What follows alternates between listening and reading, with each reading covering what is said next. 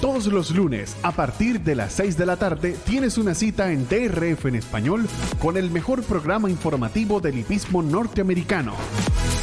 La Referencia, con Ramón Brito y el Potro Roberto. La Referencia. Entérate de todo con nosotros por DRF en Español. Aficionados hípicos, bienvenidos a La Referencia, la tertulia favorita, sin lugar a dudas, de ustedes, de los hípicos de habla hispana.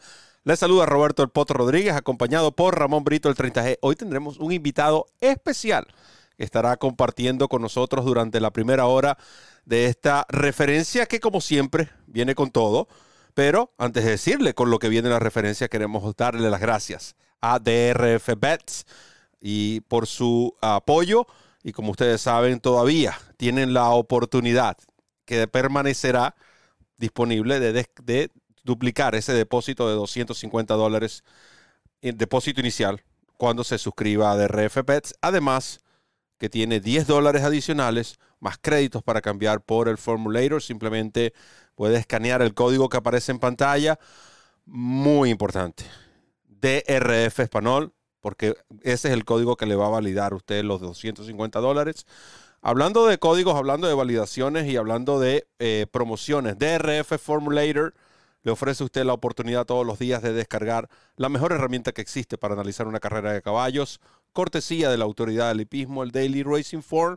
El Formulator, usted puede adquirir el plan diario, plan por carrera si desea, por hipódromo, diario, semanal, mensual, anual, el cual es, para mí, el mejor regalo que usted se puede hacer ahora en estas Navidades. También queremos agradecer a los hipódromos que nos apoyan esta semana, comenzando por Tampa Bay Downs. Recuerden que todos los miércoles ustedes tienen la cabalgata de ganadores de Banán Negrón, especialmente para el hipódromo de Tampa Bay Downs. Estaremos presentes en el Sam S. Davis, estaremos presentes en el Tampa Bay Derby del próximo año, camino al Kentucky Derby, gracias a Tampa Bay Downs. Los Alamitos, excelente el pasado fin de semana, pudimos disfrutar de un evento del cual vamos a estar hablando también durante este programa de hoy.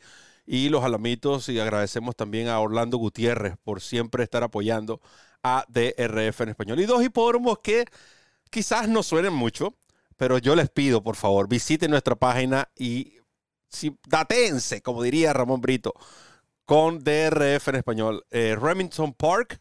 Este fin de semana regresan los eventos de corte selectivo y regresa también la cobertura editorial y también en la parte de pronóstico de DRF Español. Y Lone Star Park. ¿Usted quiere ganar en carrera de cuartos de milla? Bueno, ahí tiene, simplemente Lone Star Park, Remington Park, Tampa Bay Downs, Los Alamitos, sponsors de El Potro Roberto, escúchame a mí, de DRF en Español, donde El Potro Roberto está presente toda la semana. Ramón, bienvenido a esta tertulia. No ha empezado y ya estoy empezando la disparate, así que vamos arriba. Eso es correcto. Feliz noche, un gran abrazo Roberto, un abrazo para Randy, un abrazo a nuestro hermano David García, quien se va a unir con nosotros en breves momentos, y un abrazo a todos los amigos que ya están en sintonía del programa, los que se van incorporando poco a poco y los que nos van a ver en diferido. Recuerden que todos estos espacios quedan disponibles para ustedes a la hora de su preferencia en esta plataforma, el canal de YouTube de DRF en Español, que es la casa de los hípicos de habla hispana, es nuestra casa y sobre todo es su casa. De nuestra parte, bienvenidos a esta tertulia de hoy, 12 de diciembre, y una tertulia que va a estar muy buena. Vamos a estar conversando acerca de lo que fue la Serie Hípica del Caribe 2022 y temas de interés como son el camino al Kentucky Derby, el camino a las Kentucky Oaks, eventos que se disputaron, que se van a disputar, polémicas, noticias, en fin, de todo y para todos como siempre aquí en La Referencia. El penúltimo programa de La Referencia de este año, cerramos el ciclo 2022 el próximo lunes, Dios mediante, así es que gracias por acompañarnos. Café en mano, pónganse cómodos y entérense de todo, porque aquí comienza La Referencia. Sin embargo, no podemos comenzar sin darle la bienvenida a nuestro invitado especial, a quien ustedes van a ver en pantalla y seguramente muchos conocen, David García, quien forma parte del equipo de DRF en Español en lo que es el contenido editorial. David, conocedor de la materia hípica, sobre todo en Venezuela. David es un profesional que siempre se ha destacado, a pesar de los tiempos buenos y de los tiempos malos. David siempre está ahí firme, ofreciendo buena información con mucho profesionalismo. Primera referencia, el hombre está rompiendo el Maiden en lo que es la referencia. Esperemos que sea la primera de muchas. David, bienvenido. Gracias, Roberto, y gracias a Ramón, y un gran saludo para todos los amigos de este programa La Referencia. Y bueno, es que estoy, como dices tú, rompiendo el Maiden, y que ojalá sean más las invitaciones en el próximo año 2023. Bueno, usted sabe que ya está anotado ya, está en carrera por lo menos. Sí, bueno, Ramón, es todo suyo. Sí, esta primera parte del programa hemos querido tener la presencia de David, que por supuesto está empapado con lo que es el acontecer hípico en Venezuela. Pudimos disfrutar de la Serie Hípica del Caribe 2022, un evento que definitivamente en cuanto a espectáculo se refiere, fue un éxito. La gente, yo creo que estaba ansiosa por regresar al Hipódromo La Rinconada, que estuvo cerrado durante 2 años, poco más de 2 años después de la pandemia. Y yo creo que parte del éxito, vamos a decir, visual de la Serie Hípica del Caribe fue eso, ¿no? La afluencia de público, porque el público estaba, vamos a decir, ávido de tener ese espectáculo, de ver las carreras en vivo. El feeling, quienes somos hípicos sabemos que nunca es igual ver una carrera en una pantalla de televisión que ver una carrera en el propio hipódromo. Eso lo sabemos de sobra, y eso es lo que uno puede interpretar como parte de la gran cantidad de público que se dio cita en las instalaciones del Hipódromo La Rinconada. 56 años desde el triunfo aquel de Victoriado en 1966 con el gran Gustavo Ávila. Una celebración que todos los años tenemos los hípicos, por lo menos en Venezuela, porque Venezuela fue el primer país que ganó el Clásico Internacional del Caribe. En esa época era una sola carrera, era el Clásico Internacional del Caribe. Hoy en día es la Serie Hípica del Caribe, son 6 eventos de corte selectivo. Dicho esto, David, ¿cuáles son tus impresiones en cuanto a, vamos a decir, en líneas generales, el espectáculo que se presentó ayer en La Rinconada? Bueno, Ramón, el espectáculo de ayer indudablemente era necesario, y como dices tú, ya la gente, el público ya estaba fastidiado de ver las carreras por televisión en su casa. Ya estuvieron calándose a David un año en televisión, decía qué fastidio, yo quiero ir al hipódromo a ver las carreras en público. Y ayer yo creo que superó las expectativas. No esperaban que fuera tanta gente, porque eran las 11:30 de la mañana, y ya la tribuna A del Hipódromo La Rinconada, que tiene una capacidad aproximada de 8.000 personas, ya estaba casi llena. Yo estoy hablando que las carreras empezaron a las 12:30, y ya la tribuna popular, vamos a decir, o el gran stand popular, ya estaba lleno, porque había gente, habían personas desde las 9 de la mañana haciendo fila para poder entrar. Un hipódromo, La Rinconada, que en esta ocasión se dio entrada libre. Aquí en Venezuela, desde hace mucho tiempo, la entrada al hipódromo ha sido libre por disposición de quienes han estado en su momento a cargo de la actividad hípica, y para el día de ayer no fue la excepción. Al estar llenas las tribunas, bueno, en la primera carrera de la programación normal, que ganó un caballo de nombre El Gran Briselio, así con L, que montó el jinete Giancarlo Rodríguez, que ya fue ganador en el Caribe con Quin Carlos Juan hace 10 años exactamente. Bueno, aquello parecía como si estuvieran corriendo uno de los grandes premios venezolanos, clásico Simón Bolívar, el presidente de la República. Después vino todo ese deleite visual, como bien dices tú, Ramón, con la presencia de Irad Ortiz, de José Luis Ortiz, de Javier Castellano, de los jinetes como Jaramillo, que pisaron Venezuela, de Miguel Vázquez, de todos los que estuvieron invitados, porque... Y Paco, que ganó el Clásico del Caribe. Y Paco, que por supuesto ganó 2 carreras, incluyendo el Clásico del Caribe, la importante, pero... El amigo de Roberto. No, un jinete que a veces lo quieren mucho en Gultrin, en especial cuando a veces de la línea 10 a la línea 1 baja así de repente, pero bueno. Ahí oye, mira, ese es mi pana Paco. Pero bueno, ver a Paco López precisamente y aquí en Caracas también eso superó las expectativas de ellos mismos, porque la parte donde Irad Ortiz llora, mira, eso yo creo que primera vez que yo veo a Irad Ortiz llorando, pero como un niño. Como aquí un comentarista deportivo, Roberto, llamado Carlito González, él tenía una frase para eso, que él decía, está llorando como una madre. Bueno, Irad Ortiz era así, lloraba José Luis Ortiz, lloraban, ellos no, de verdad que no se esperaban en la receptividad del público, y eso le dio un realce que el hipismo venezolano siempre tuvo en una época y que se necesita, pues, y eso es gracias a la unión de voluntades. Mira, David, disculpa, y quiero te interrumpa ahí en ese punto, porque no es un secreto, yo conozco muy bien a los hermanos Ortiz, amigo de la familia, y también eso es una respuesta, digamos, si se puede decir de manera inocente, ¿no? Automática, a la manera como han sido criados. Y recuerden que el Caribe, por lo menos para los hermanos Ortiz, independientemente de donde se celebre, es de mucha importancia. Quizás hay jinetes de hispanos que han emigrado a los Estados Unidos y a lo mejor el Caribe no representa lo que en un punto pudo haber representado, pero para los hermanos Ortiz, con todo y el nivel que han alcanzado, no solo en Norteamérica, estamos hablando de que el nivel de los hermanos Ortiz es mundial. De hecho, los dos están dentro de los 20 mejores jinetes del mundo, en los 3 rankings más importantes. La claro. Serie del Caribe, la serie hípica del Caribe, no ha dejado de formar parte de ese deseo de ellos, no solo de participar, sino también, como bien se les conoce, de competidores que son, de ganar uno de esos eventos y hacerlo fuera de Puerto Rico, en este caso, en Venezuela, que no es, vamos a decir, no es su país natal, pero sí es un país que los ha acogido de manera extraordinaria en cuanto a lo que es las redes sociales, así lo pueden reflejar.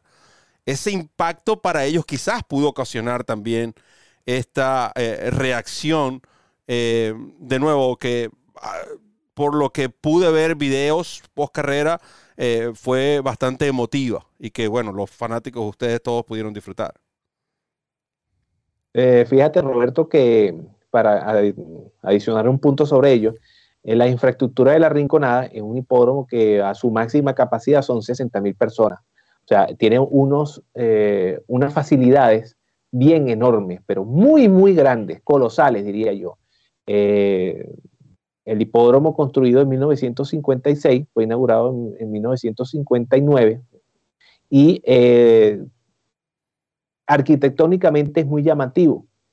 Y probablemente también al ver estos jinetes, estas estrellas del látigo que por primera vez pisaron Venezuela o la pista de La Rinconada, y vieron esas tribunas que son enormes, llenas de gente, como nosotros nos las acostumbramos a ver por muchos años, eso también le causó una impresión. Y a propósito de ello, recuerdo una anécdota que la voy a hacer rapidito para que también Ramón comente.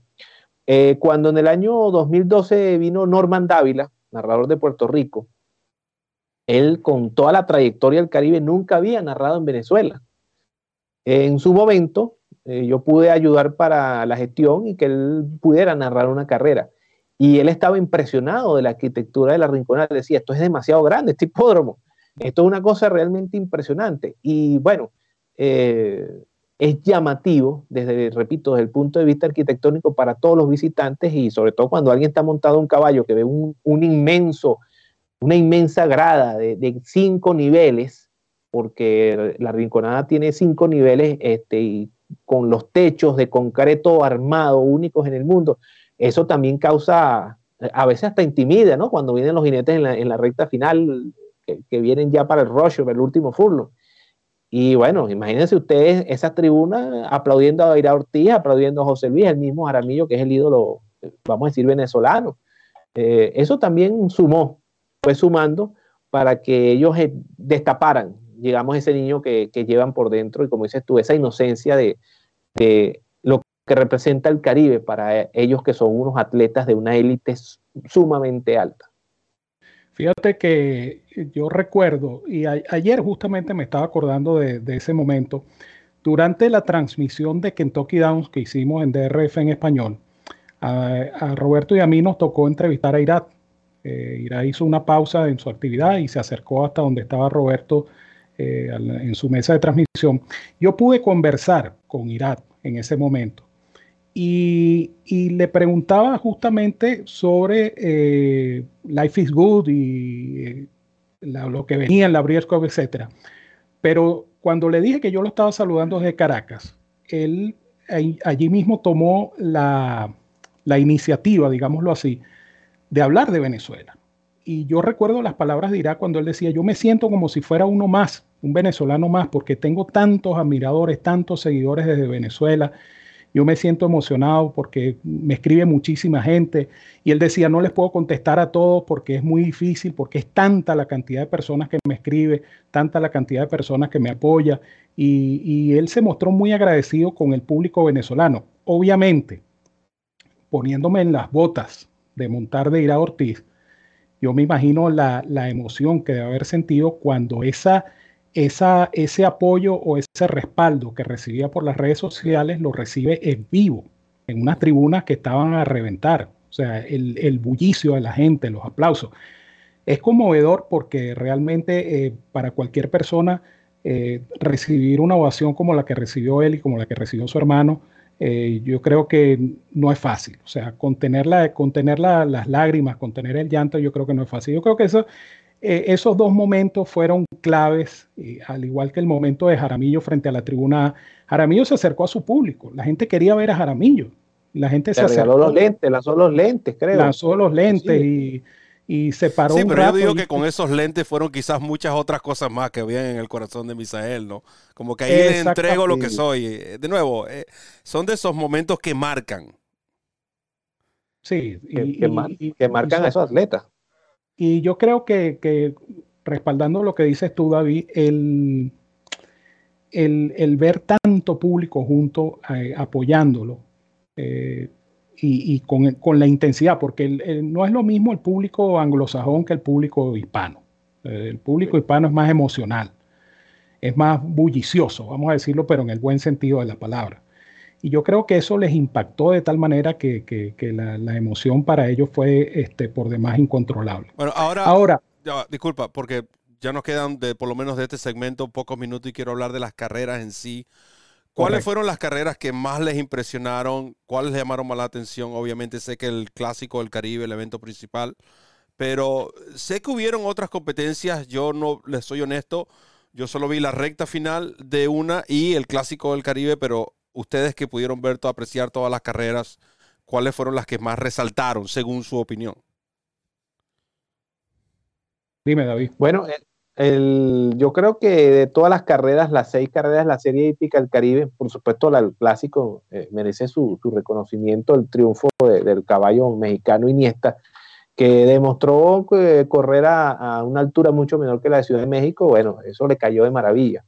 México no ha ganado el Clásico del Caribe en Caracas desde el año 1980, cuando vino Picotazo con la Fipin K Junior, en un clásico que estuvo a punto de no hacerse por circunstancias de la época. En ese momento, bueno, Ramón estaba ya, creo que adolescente, y quizás tiene esos recuerdos de todo ese problema que hubo en el año 80, pero aquí vino Picotazo, que fue triple coronado, si la memoria no me falla, y ganó en La Rinconada a la misma distancia de milla y octavo, de 1800 metros. Pero la carrera que a mí más me gustó fue el Clásico o la Copa Confraternidad, que fue milla y cuarto, en homenaje a Virgilio de Can Alicán, nuestro querido narrador de la voz hípica de Venezuela, porque el ganador, el de Froix, la manera, por algo le dicen el mago a José Luis Ortiz, como lo dice bien Roberto y muchos aficionados. José Luis hizo magia con el de Froix, y la magia fue precisamente la sapiencia, la inteligencia, porque es un caballo que las veces que corrió en largo, que fue más allá de la milla, literalmente ese caballo se devolvía en la curva cuando empezaba a hacer un rush.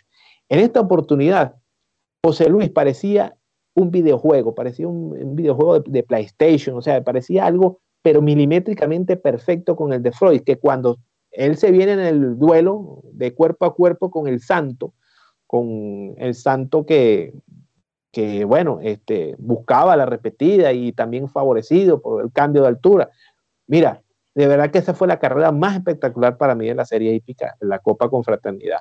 Las otras también tuvieron su atractivo porque, bueno, Venezuela ganó 5 de las 6, pero de todas las victorias de Venezuela, la que más me gustó, por lo menos particularmente, fue esta de El Froix, un caballo que, repito, no llegaba a la distancia larga y ayer llegó lanzando, marcando tiempo de 2 minutos, 3 segundos y creo que fue 2/5 o algo así, Ramón. O sea, un caballo que aquí hacía 2:07 y corría en ese recorrido. Ayer hizo 2:03, o sea, corrió duro. José Luis lo hizo correr más de la cuenta y repito, para mí fue la carrera más emotiva de todas. Aquí viene el segundo comentario, Ramón, perdona. El segundo comentario. Voy a hacer 2 comentarios en este segmento. Ajá, el segundo dígalo. Es, primero, ahora que tú mencionas el mago, recuerdo cuando trabajé para Hipismo de Campeones en ESPN, fue creo que el 2016, cuando se me ocurrió, dije, este muchacho es el mago. Y de allí quedó el mago y bueno, otras personas han tomado ese apodo para identificar a José Ortiz, porque precisamente es lo que hace, ¿no? Más allá con los ejemplares, sobre todo con ejemplares que van a la delantera. Pero el comentario es sobre el ganador, el de El Froix, un caballo que yo tuve la oportunidad de ver el año pasado por todo lo que ocurrió, todo lo que tuvo que atravesar previo a su competencia en Puerto Rico. Ayer, de nuevo, lamentablemente por otros compromisos no pude ver todas las carreras de la serie hípica, pero inmediatamente vi en las redes sociales que ese caballo había ganado un evento de la serie hípica. Me obligó a ver la recta final.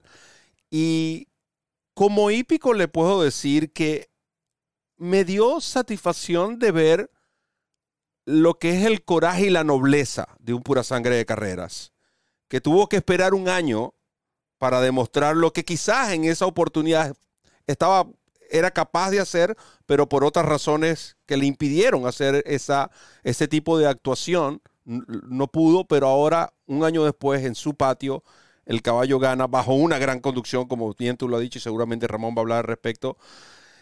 Como hípico, eso para mí son las cosas que me llenan. Y como lo comenté en mi cuenta de Twitter, mis comentarios van más allá del país sede. Mi comentario es a favor del evento. Yo siempre lo comparo con la Breeders' Cup. Independientemente de donde la Breeders' Cup se celebre, yo siempre quiero que la Breeders' Cup cada año sea mejor. Independientemente de donde la Serie Hípica del Caribe se celebre, yo siempre quiero que la Serie Hípica del Caribe sea cada año mejor. Y bien por este caballo, bien por sus conexiones, por su entrenador y por supuesto por su jinete y propietarios. Brito. Sí, esa carrera es impresionante, ¿no? Este caballo, El Santo, parecía que tenía liquidada la carrera entrando en la curva o en la recta decisiva. Y los dos jinetes se dieron por entero, ¿no? Miguel Ángel Vázquez con el caballo El Santo y José con el de Freud. Pero la recta final fue realmente de infarto, muy emocionante. Caballos, jinetes entregados por entero.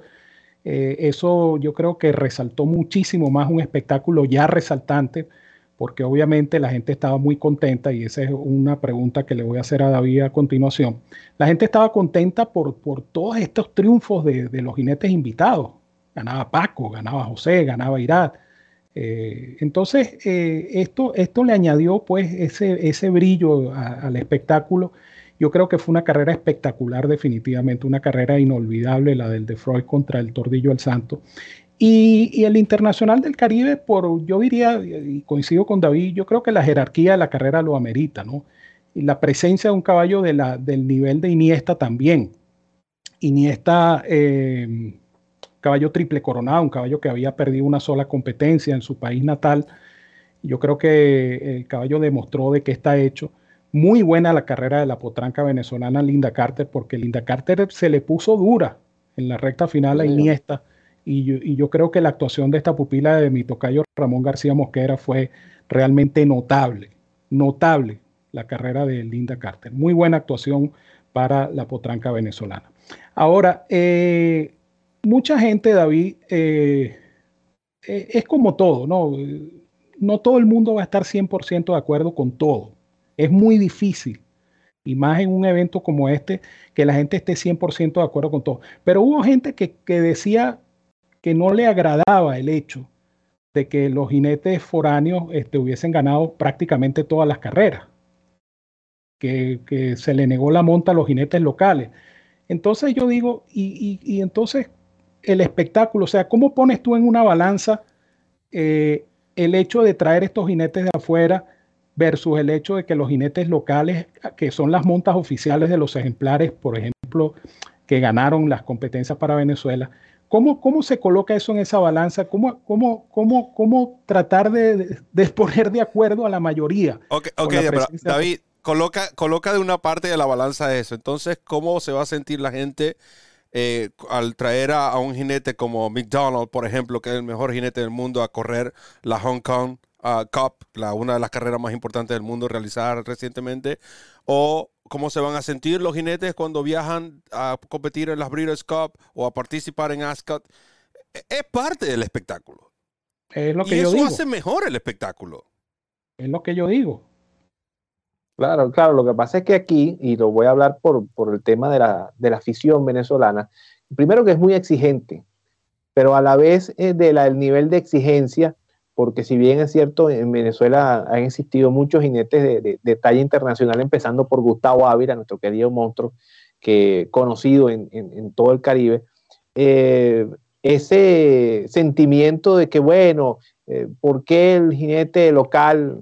No voy a decir cualquier nombre porque hubo varios casos. No está montando en esta carrera. Es como el tema del béisbol. Aquí cuando pasa que Venezuela va a la Serie del Caribe del béisbol y entonces no va con el equipo original y se unen los Grandes Ligas. Es un tema que es difícil de hacer entender al aficionado. Él después lo asimila cuando ve los resultados, cuando dice, wow, por ejemplo, hubo una carrera de lote común, creo que fue dentro del programa válido para el 5 y 6, que aquí en Venezuela es la apuesta más popular, que ganó José Ortiz con una ganadora de una competencia. La estoy buscando aquí, no la consigo. O sea, el talento que ellos tienen, que hicieron correr a los ejemplares que prácticamente yo creo que hasta los mismos entrenadores no sabían que corrían de esa forma, porque la capacidad profesional de los jockeys fue tal que los hizo correr para ganar.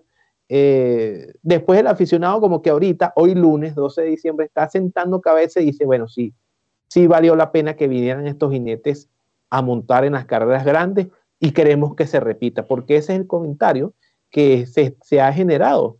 Ojalá haya más serie hípica del Caribe con estos jinetes. Entonces ya están entendiendo de que eso es en todos lados del mundo, de que los jinetes, imagínense ustedes, que los jinetes norteamericanos o canadienses o europeos no fueran para Japón a correr la Japan Cup y fueran puros jinetes locales. Eso la misma Breeders' Cup o Royal Ascot. La misma Breeders. O yo creo que les digo, Roberto y Ramón, si aquí viene el Lanfranco de Tori en algún momento a correr a Venezuela, porque aquí vinieron muchísimos jinetes históricos. Lester Pigo corrió en La Rinconada, Irineo Leguizamo, Isan Martán, o sea, Ramón tiene varios nombres de Eddie Belmonte. Oye, tú te dices Ramón, y tú te lo sabes todo, no te creas que tú te vas muy atrás.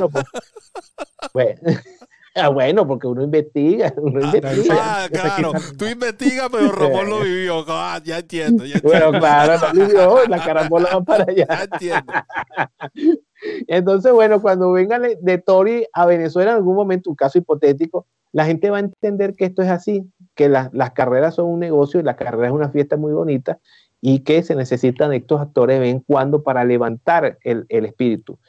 Yo vi, porque tengo muchos contactos indudablemente durante el tiempo que estuve, ejerciendo la narración hípica, los jinetes que estaban en el jockey room de La Rinconada, que no tenían monta porque estaban de suplentes, felices porque se estaban tomando fotos con Irá, porque a lo mejor le preguntaban, mire, ¿cómo haces tú con un caballo esto? O sea, hubo otra parte que nosotros no conocemos, que los propios colegas vivieron, que a lo mejor a partir de este punto del 11 de diciembre, les sirve de motivación, y eso fue una cosa importante que creo que dijo Irad Ortiz también, que ojalá que nuestra presencia sirva de motivación, sirva de ejemplo, y que esos buenos ejemplos los copien los profesionales venezolanos, porque los jinetes venezolanos también tienen como desarrollar, solamente que siempre falta un norte, siempre falta alguien que los encamine para que ellos puedan demostrar sus habilidades y no piensen que literalmente montarse un caballo es darle 20 latigazos y ya está, porque cuando los jinetes venezolanos han ido a Estados Unidos se han perfeccionado a tal punto de que nunca habían corrido en grama, ahora son los mejores. ¿Me explico? No quiero cerrar este segmento, David, sin antes agradecerte por la participación, pero por supuesto, bien rápido, Ramón, David, háblenme de lo que fue en sí el Clásico del Caribe, el cual es un evento, es el evento principal de esta serie.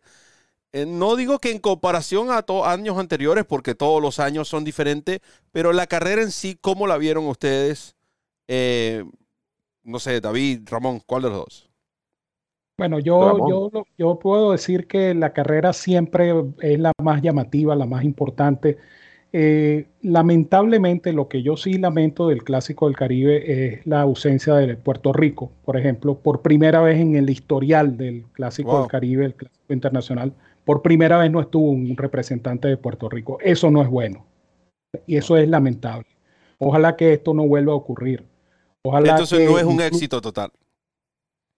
Claro, cualquiera que haya sido las razones, pero ojalá que en el futuro, no solamente Puerto Rico, sino los países que han estado ausentes, Jamaica, que es miembro de la Confederación, Trinidad y Tobago, miembro de la Confederación, que participen también. Se sintió pues esa ausencia de Puerto Rico por eso, porque por primera vez en el historial de 56 años que tiene el Clásico del Caribe, no estuvo el representante de Puerto Rico. Sean las razones que sean, hicieron falta.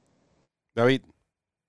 Es así, y lo que se quiere es que el Clásico siga vivo, que el Clásico el año que viene en Panamá tenga un nivel, por supuesto, mejor, y mantenga pues ese espíritu de competencia deportiva no solamente entre los países de la cuenca caribeña, sino también entre todos quienes hacemos vida desde las diferentes naciones, porque eso sí, la prensa hizo presente también con algunos detalles de temas de acreditación y todo, pero estuvo allí cubriendo.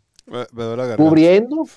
Sí, no, yo sé. Ese es el frío de Caracas está llegando allá. Tranquilo, que eso bajó Pacheco y siguió para allá. Eso te entiendo perfectamente.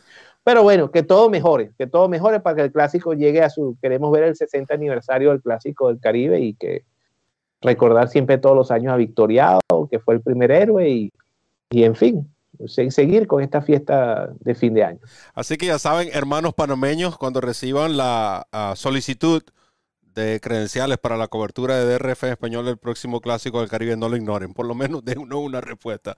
David, gracias por haber estado con nosotros en esta media hora del programa. Ya venimos con más información, pero queremos agradecerte por tu participación y por la colaboración y el aporte que le has traído al equipo, ese plus que le has brindado al equipo de DRF en Español, un plus que va a continuar en el próximo 2023 y ustedes van a escuchar mucho más de David García aquí en DRF en Español, porque esta es la casa de los hípicos de habla hispana. Vamos a hacer una pausa y volvemos con más de tu tertulia favorita, y no es otra que La Referencia. Entérate de todo. Ya volvemos.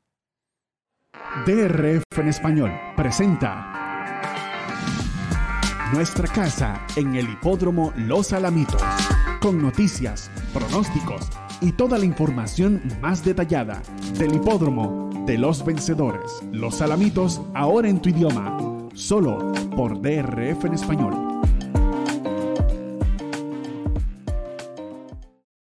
Comienza a ganar con la nueva versión móvil del programa de carreras del Daily Racing Form, presentando en exclusiva las cifras de velocidad Bayer, selecciones y análisis de los expertos. Visita drf.com/best y siente el poder del DRF en la palma de tu mano. DRF en Español, la casa de los hípicos de habla hispana, el lugar donde encuentras noticias, pronósticos,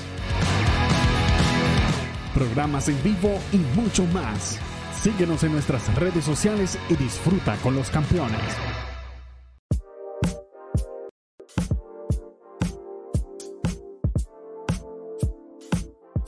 Analicemos esta competencia en Will Rogers Downs.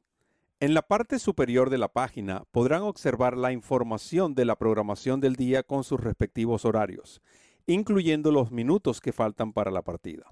Selecciona cualquiera de estas carreras moviendo el menú hacia la izquierda o derecha. Veamos la condición de la quinta. Al mismo tiempo observarán el botón verde con la frase apuesta ahora, ubicada en todos los programas de carreras del DRF, el cual le permite ir directamente a DRF Bets en el momento que usted esté listo para realizar su apuesta. Para una previsualización de la carrera, seleccione la opción Preview, donde obtendrá información sobre el jinete, entrenador y dividendos. También se muestran las últimas 5 cifras payers, otorgadas a cada ejemplar con sus respectivas fechas y distancias, con el color verde resaltando las carreras realizadas sobre grama. Como toda esta información es en vivo, podrá ver los dividendos actuales resaltados en color verde, junto al nuevo formato de proyecciones del DRF. Los ejemplares retirados se ocultarán de manera automática de la pantalla. Debajo de la palabra Preview se encuentra el menú de preferencias. Haciendo clic en Show Horses, usted podrá ocultar otros ejemplares, enfocándose únicamente en sus selecciones. También en la sección de Sort By, podrá organizar los participantes según el orden del programa, la mejor cifra Bayer de su campaña o por la cifra Bayer de su última competencia. Activando la opción Top Performers, le permitirá saber hasta los 3 mejores caballos por carrera según las actuaciones recientes. Siempre tendrá la opción de acceder a los programas de carreras clásicos del Daily Racing Form, programa completo o una carrera en particular. Ahora veamos otra prueba, en este caso el Florida Derby del 2020. Haciendo clic en la opción DRF Análisis, usted tendrá acceso a las opiniones y selecciones de los expertos del DRF. Antes de realizar su apuesta, usted podrá leer noticias relacionadas con esta competencia y con ello no se perderá un solo detalle del equipo de reporteros del Daily Racing Form. Si regresamos a la pestaña de Preview, notará que el caballo de preferencia de nuestros analistas estará resaltado con el logo de DRF y el símbolo de check o selección. Todos los lunes, a partir de las 6 de la tarde, tienes una cita en DRF en Español con el mejor programa informativo del hipismo norteamericano. La Referencia, con Ramón Brito y el Potro Roberto. La Referencia. Entérate de todo con nosotros por DRF en Español. Continuamos con La Referencia a través de DRF en Español, la casa de los hípicos de habla hispana. Roberto El Potro Rodríguez, acompañado por Ramón Brito, el 30G. Ramón, el fin de semana pasado se realizó en Sha Tin eventos que, 45,000 personas asistieron. Y el total de apuestas, ¿estás ready? 222,346,460 dólares americanos. Victorias para Wynn Merlin, a Wellington con Ryan Moore y por supuesto las dos carreras principales, como lo fueron la Hong Kong Mile. Golden Sixty buscaba esa tercera victoria en esta prueba, pero fue denegado por California Spangle, mientras que la más importante, la Hong Kong Cup de 4.3 millones de dólares, la ganó Romantic, el extraordinario. Este caballo tiene una aceleración increíble, Romantic Warrior, con nada más y nada menos que el mejor jinete del mundo, según el ranking James McDonald. ¿Cómo viste esta carrera, Ramón? Y sobre todo, yo creo que lo más importante acá es, hablando de aficiones, ya que podemos pasar de un lado a otro, ¿no? De la serie hípica del Caribe a la afición también en Japón de estas competencias. En este caso es Hong Kong, pero pero es impresionante cómo este hipódromo de Sha Tin. El hipódromo de Sha Tin queda como que si estuviera dentro de una urbanización. Imagínense ustedes un vecindario lleno de edificios, y en medio de esos edificios funciona y a la perfección el hipódromo de Sha Tin en Hong Kong. Un espectáculo que todos los años atrae muchísima gente. A casa llena, 44.000 almas estaban allí en Sha Tin viendo este gran espectáculo. Yo pude ver las competencias en diferido. Estas carreras se disputaron en horas para el tiempo nuestro, hora de la madrugada del domingo.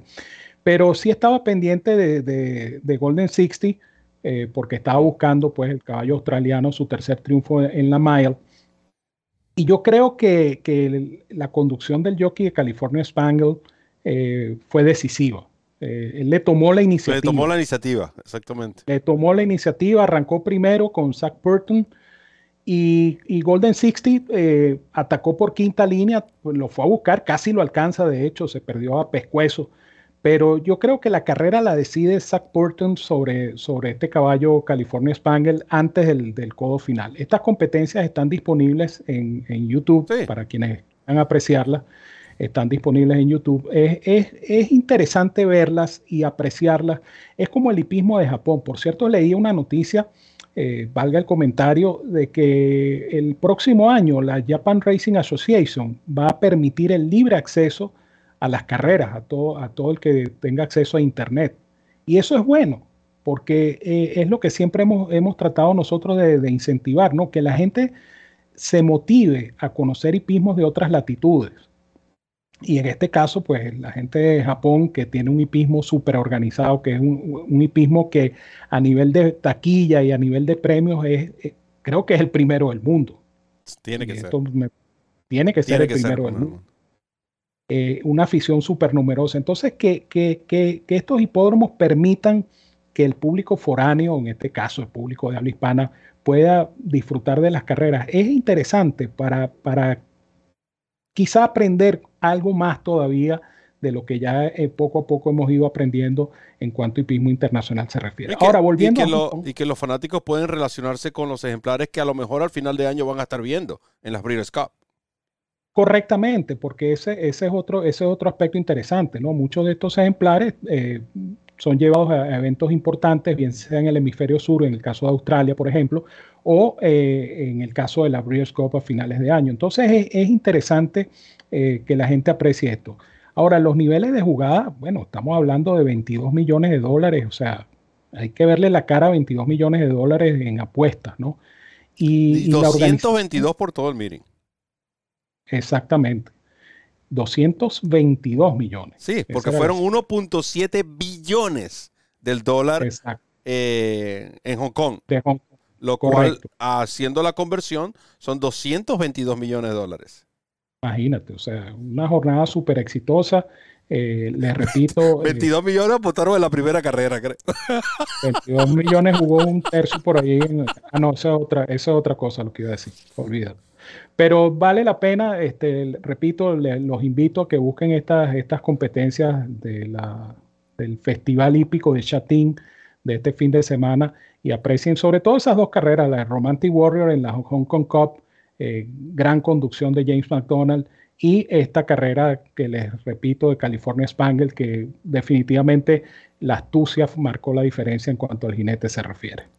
Ahora, regresando acá a Norteamérica, Ramón, el sábado se disputó en el hipódromo Los Alamitos, no solo el único grado 1, de hecho el grado 1 que cerraba el ciclo para los dosañeros, también el único grado 1 de la semana, la única carrera de grado de la semana, el Starlet, con victoria para Feiza, la de Bob Baffert. Baffert ya apoderándose del récord de victorias de esta competencia con 9, superando a D1 Lucas, estaban empatados con 8, sexta consecutiva para Bob Baffert. Una carrera que, si se puede decir, un tanto controversial. Creo que la decisión estaba 50-50, por eso mantuvieron la carrera como tal, los señores jueces. Pero acá lo interesante, además de ser un grado 1, una de las carreras más importantes del calendario de los Alamitos, quienes son nuestros sponsors, volvemos al mismo tema.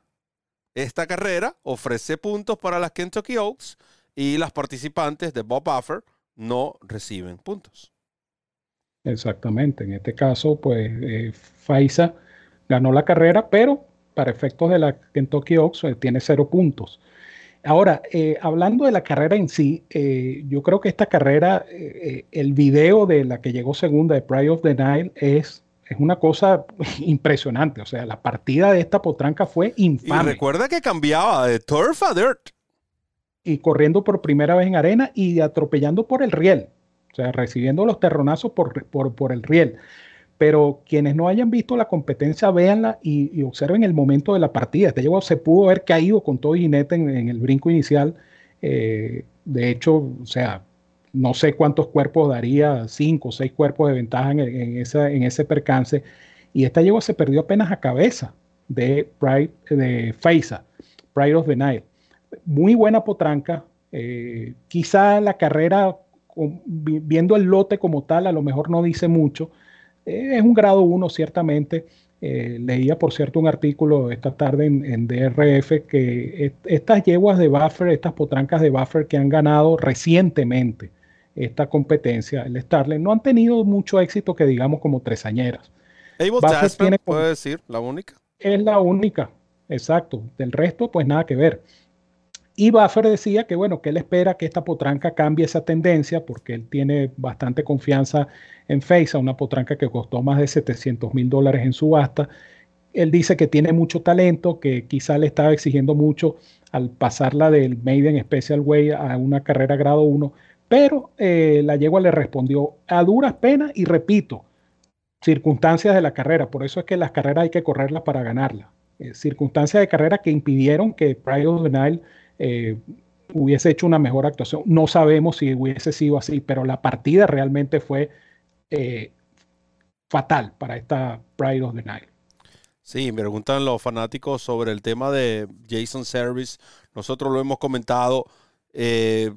Ya simplemente queda esperar que sea que el juicio, y de allí incluso la misma Saudi emitió un comunicado. Ramón les puede hablar brevemente de eso, pero este dinero va a pasar en el caso de que sea descalificado, que es lo que asumimos va a suceder. El caballo Maximum Security, este dinero pasaría a los dueños en el momento de la carrera. En este caso, Jeffrey Bloom, de la yegua Midnight Biso, sería la diferencia, porque ya a ella se le pagó el premio por haber finalizado segundo. Entonces se agregaría ese dinero, que es la diferencia en lo que es el primer lugar. Una vez que se haga oficial, de ser así, la descalificación del caballo Maximum Security. No es que no la han querido pagar porque no tienen dinero, porque si estamos hablando de una carrera de $20 millones y que no necesita de un sponsor, olvídate, ahí hay dinero, pero para tirar para arriba. Pero bueno, esos son otros 500 mangos. Pirito.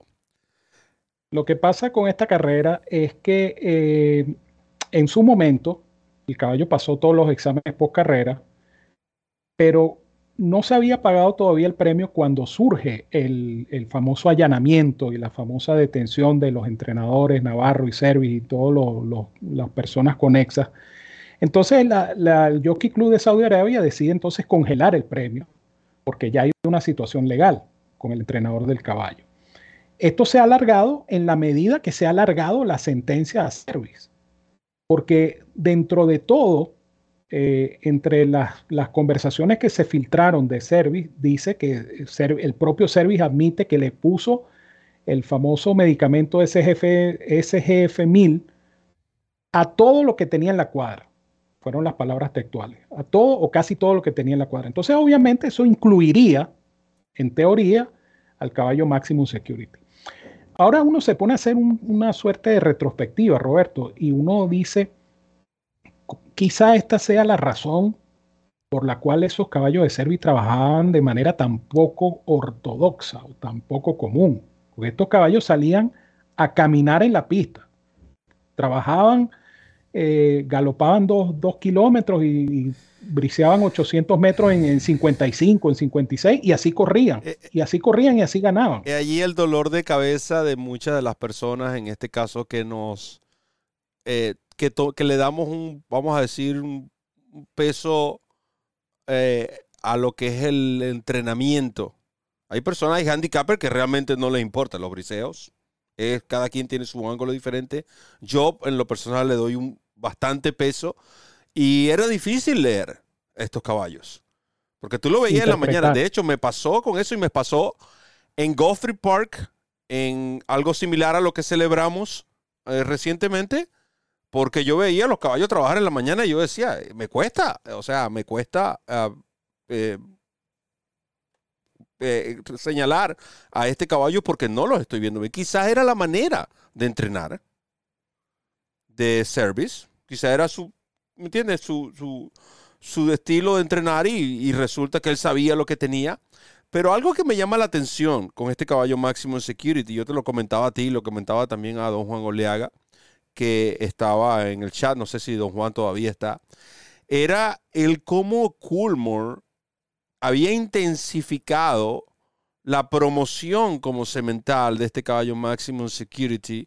Recuerden que Maximum Security en un punto fue ofrecido en reclamo, a él nunca lo protegieron, simplemente no lo reclamaron por la manera como lucía el caballo. Debutó en un maiden claiming de $16,000. Exacto. A él no lo reclaman, es por como el caballo lucía, lo que de nuevo va de la mano con tu comentario, porque no solo que trabajaba mal, lucía mal. No era un caballo de un físico bonito, atractivo. El caballo estaba gordo. Entonces, de nuevo, pero... me llamó mucho la atención esa campaña que lanzó Coolmore para un caballo. De nuevo, los caballos, como siempre, los inocentes de todo esto, de los errores que cometemos los humanos. Me parecía un poco, no sé si apresurada, esa campaña como semental de Maximum Security. Yo creo que sí, ¿no? Yo creo que están tratando, porque obviamente si se da el resultado que pareciera que se va a dar, es decir, número uno, Servis condenado a prisión, y número dos, el caballo es descalificado de la Saudi Cup.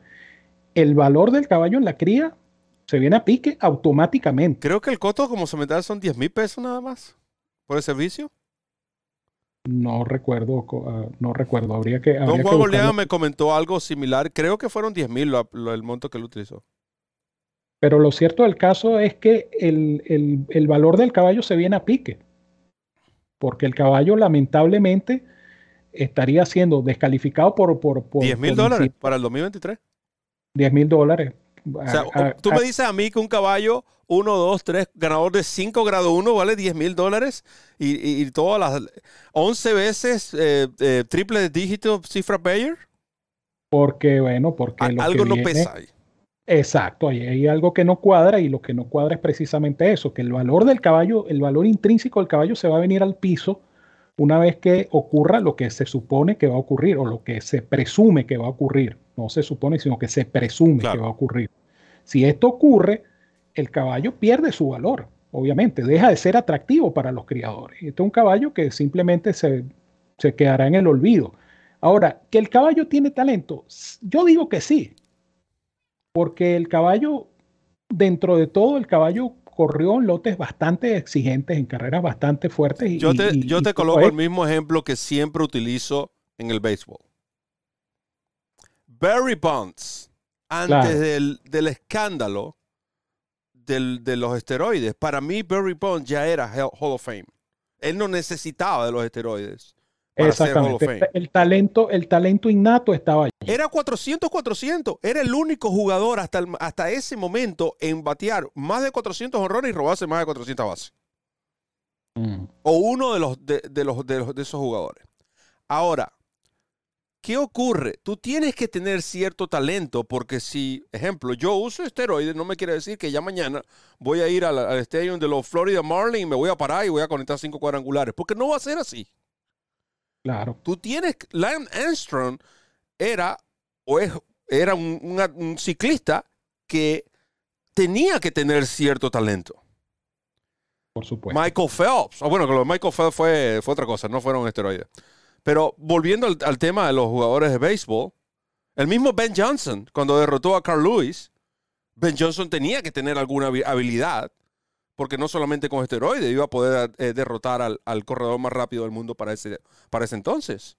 Sí hay que tener cierta condición, sí hay que tener cierta calidad, que ayudada con estos medicamentos no permitidos, te llevan a otro nivel como atleta. Ahora, exacto, lo difícil es cuál era esa calidad. Esa es la interrogante. No, pero fíjate que aquí el amigo Rafael dice en el chat algo muy interesante. Acuérdate que Maximum Security también corrió bajo la tutela de Baffert. Es decir, corrió con un sistema de entrenamiento diferente y de igual manera ganó. Y ganó eventos grado 1. Entonces, el caballo, efectivamente, si nos basamos en eso, el caballo tiene el talento. Lo que pasa es que tú no vas a mercadear un caballo que fue descalificado por dopaje en la Saudi Cup. Sí, Ramón, yo entiendo eso, pero olvídate, después que tú te formas, tú tienes un cierto talento, y después que tú te formas y esa formación viene acompañada de esteroides, mira, así te entrene quien te entrene, tú vas a seguir ganando carreras, porque ya, claro, eso está ahí, ya eso está en tu sistema. Claro. Yo digo a nivel de mercado, porque lo que se va, la gente no va a decir que Maximum Security tiene talento. La gente lo que va a decir es que no, yo no cruzo mi yegua con Maximum Security porque ese caballo lo descalificaron por dopaje. Pero sí tiene su talento, tiene que haber tenido su talento. Claro, eso es lo que estamos hablando. Pero a nivel de mercado, ¿cómo lo vendes? ¿Cómo lo vendes con esa mancha que va a tener si es que efectivamente se da? Porque no se ha dado todavía. A menos que ocurra algo como Sharp Azteca, que sus hijos empiecen a ganar, entonces digan, ah, bueno, porque ya la gente no habla que el Charro Azteca lo entrenó a Barrabarro. Exacto. Y la gente está como loca comprando hijos de Charro Azteca. Porque han salido buenos en lo de la primera situación producción. Similar. Eso pudiera ocurrir también con Maximum Security. Pero en este momento, para mercadearlo, y por eso era que hablábamos de la campaña de Coolmore, tratando de forzar la barra y de sacar el mayor provecho posible a Maximum Security mientras Maximum Security sea el ganador de la Saudi Cup, a lo mejor es por eso, porque el tema del mercado, el mercado lo va a castigar indiscutiblemente. Vamos a ver qué sucede. Yo, si no soy asesor, estoy muy lejos de serlo, por ahí hay otros asesores, pero bueno, esos son otros 500 mangos. Yo esperaría algo similar al ejemplo que acabo de usar, Sharp Azteca. Yo esperaría, sí, bueno, yo voy a esperar los primeros productos. Obviamente, quizás el esperar me va a colocar a que yo pueda, en el caso de que ser buenos, tendría que comprar los más caros, porque ya al haber una muestra, el precio aumenta o se reduce. En caso de que los caballos no rindan, entonces simplemente tomo la decisión de no comprar, pero es un riesgo que tienen que tomar. Creo que es mejor tomar esa vía a que tomar la vía de ahora. Claro. Muchos quizá van a tomar ese riesgo también y no les importa. Sobre todo a 10 mil pesos. Claro. O sea, tú estás comprando a 10, tú estás preñando una yegua para 10 mil pesos, un 5 veces ganado grado 1. Un caballo que recibió más de 10 veces cifras bellas de 3 dígitos. Que eso vende. ¿Eso vende? Eso es lo que vende ahora. Ahora, dice don Juan Oliaga, por ejemplo, que no va a recibir yeguas de primer nivel. Sí, es muy posible que así sea. Porque el mercado, acuérdate también, Roberto, que el mercado está saturado, casi saturado, de padrillos que los quieren vender como estelares, de caballos múltiples ganadores grado 1, de caballos ganadores de pruebas importantes, etcétera, etcétera, etcétera. Entonces, pero nosotros sabemos que el mercado está polarizado en 5 sementales. Ya. Prácticamente. Correctamente. Entonces, hay mucha oferta en este momento y la oferta está superando a la demanda y por ende esos precios entonces todavía se vienen un poco más abajo porque hay mucha oferta de sementales hoy en día. Fíjate que lo que hablamos la semana pasada, un caballo como Mind Control, ¿quién no quiere tener un caballo como Mind Control? Y Mind Control todavía no tiene hogar para ir a la reproducción. Y para mí va a ser buen semental. Claro. ¿Él es por State Thirsty?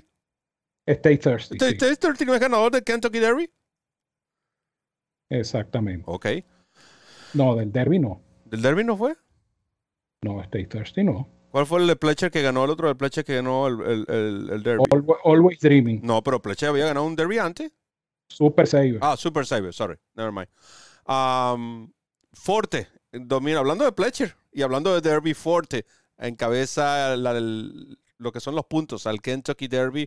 Estos puntos se reanudan este fin de semana en Los Alamitos. Muy importante, nosotros vamos a tener la carrera del día, además vamos a tener la referencia en Los Al Derby. Curly Jack, buen ejemplar este de Thomas Amos, 17 puntos. Blazing Seven, el único hijo de los sementales jóvenes que están en el top 3. De hecho, de los sementales jóvenes, el único que ha producido un ganador grado 1 es Good Magic. Este Blazing Seven, 16 puntos. Instant Coffee, 12. Y de allí, por supuesto, bajan 10, 5, 4. Está comenzando, pero siempre es bueno resaltar, sobre todo Forte, el ejemplar que comanda. Está ahora camino al Kentucky Derby. Brito, lamentablemente, hemos llegado al final. No sabemos si el hombre aquel todavía está dormido, pero ya llegó el momento de la despedida. Así es. Recuerden que esta semana estamos con Los Alamitos. Los Alamitos cierra su corta temporada este fin de semana, viernes, sábado y domingo. El viernes vamos a estar al día con Los Alamitos. El sábado van a tener la referencia para Los Alamitos y el domingo la referencia express, por supuesto, también para Los Alamitos, a quienes agradecemos el apoyo que nos han brindado siempre a DRF en Español. Así es que no se pierdan estos, tanto el programa como nuestros productos, que son totalmente gratis para su descarga aquí en DRF en Español. Pendientes de la carrera del día, pendientes de la cabalgata de ganadores de Banán Negrón y por supuesto de todas las informaciones que suministramos día a día a través de nuestras redes sociales. Así que no me queda más que decirles, sino que los quiero mucho y los quiero de gratis. Les envío un fuerte abrazo a todos donde quiera que se encuentren. Cuídense mucho, que tengan una feliz semana y ya lo saben, esta es su casa. Así que quédense con nosotros en DRF en Español, la casa de los hípicos de habla hispana, que les dije, es nuestra casa, pero sobre todo es su casa. Muchas gracias, Ramón. Preguntan por los hijos de Becoma. Ya los hijos de Becoma deben de venir por ahí, ¿cierto? Porque él entró al Stud en el 2021. No, los Winley se están subastando este año. Ok, o sea que, bueno, todavía falta. Los Becoma todavía falta. Todavía falta para el fanático que preguntó allí a última hora. Agradecemos, por supuesto, a David García por la participación, a todos nuestros patrocinantes, DRF Bets, DRF Formulator, Tampa Bay Downs, el Hipódromo Los Alamitos, Remington Park, Lone Star Park, agradeciendo a Ramón Brito por siempre acompañarme. Randy Albornoz, quien estuvo en los controles, y a todos los fanáticos que estuvieron participando y a todos aquellos que van a ver este programa en diferido, les envío un gran saludo y les recuerdo, como siempre, correr la milla extra. Hasta el próximo programa.